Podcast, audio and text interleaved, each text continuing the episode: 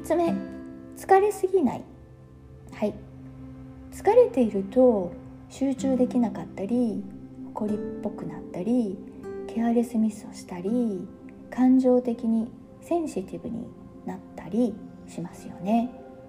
これらの状況で物事がうまく進むはずはないですね。分かっているけど心が焦るの。はい。分かります分かります。でもその焦りははっきり言って意味ないです。焦るのだったら状況を見極めてプランを立てて見直せばいいのです。この方が断然効率的です。効率の問題で済むならまだいいですが自分が疲れ果てて体も心も病んでしまったらば会社は助けてくれません。しかも私のようにアラカンともなるとですねちょっと頑張るともうすぐ疲れるんです。そしてね疲れがずっと取れないんです。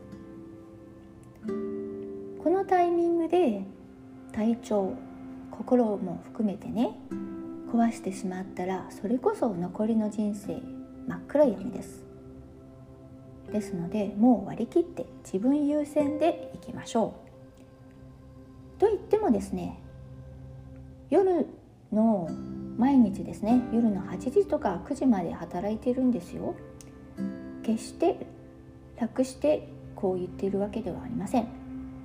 でもよっぽどその日にやらないと会社または私が死んでしまうということでない限り8時をめどに締めにかかります。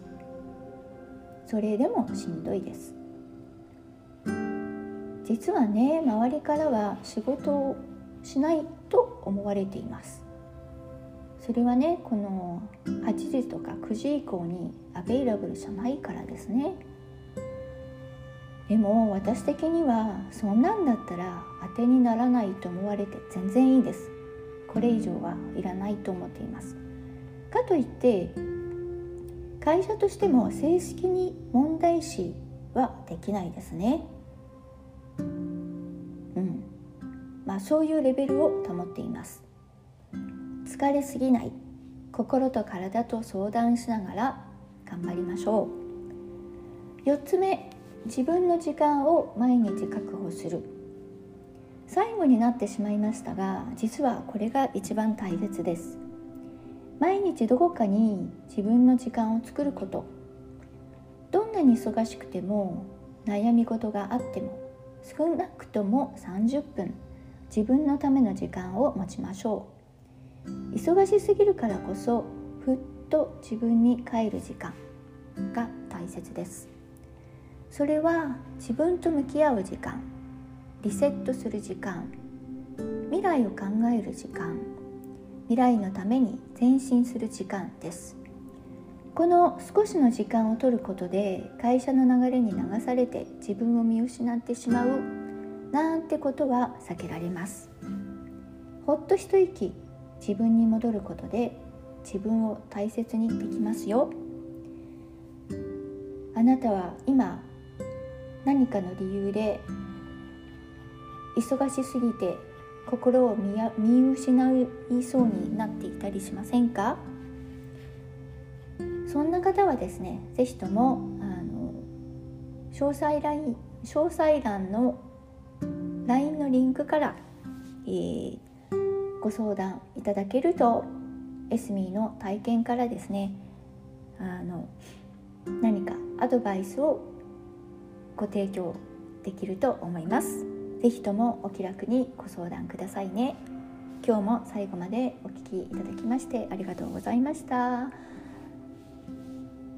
アディアディ。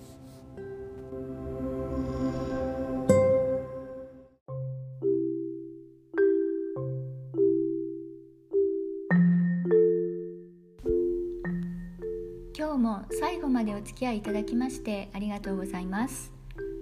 このチャンネルでは未来の美しい暮らしのために役立つ情報をお届けしていきたいと思っています。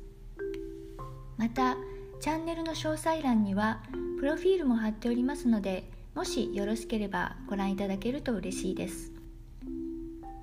LINE の公式アカウントやブログのリンク先も載せております。お気楽にお越しください。何かお悩みのこととか困っていることがありましたらいつでも LINE にご連絡ください。皆様のライフプランに少しでもお役に立てれば嬉しいです。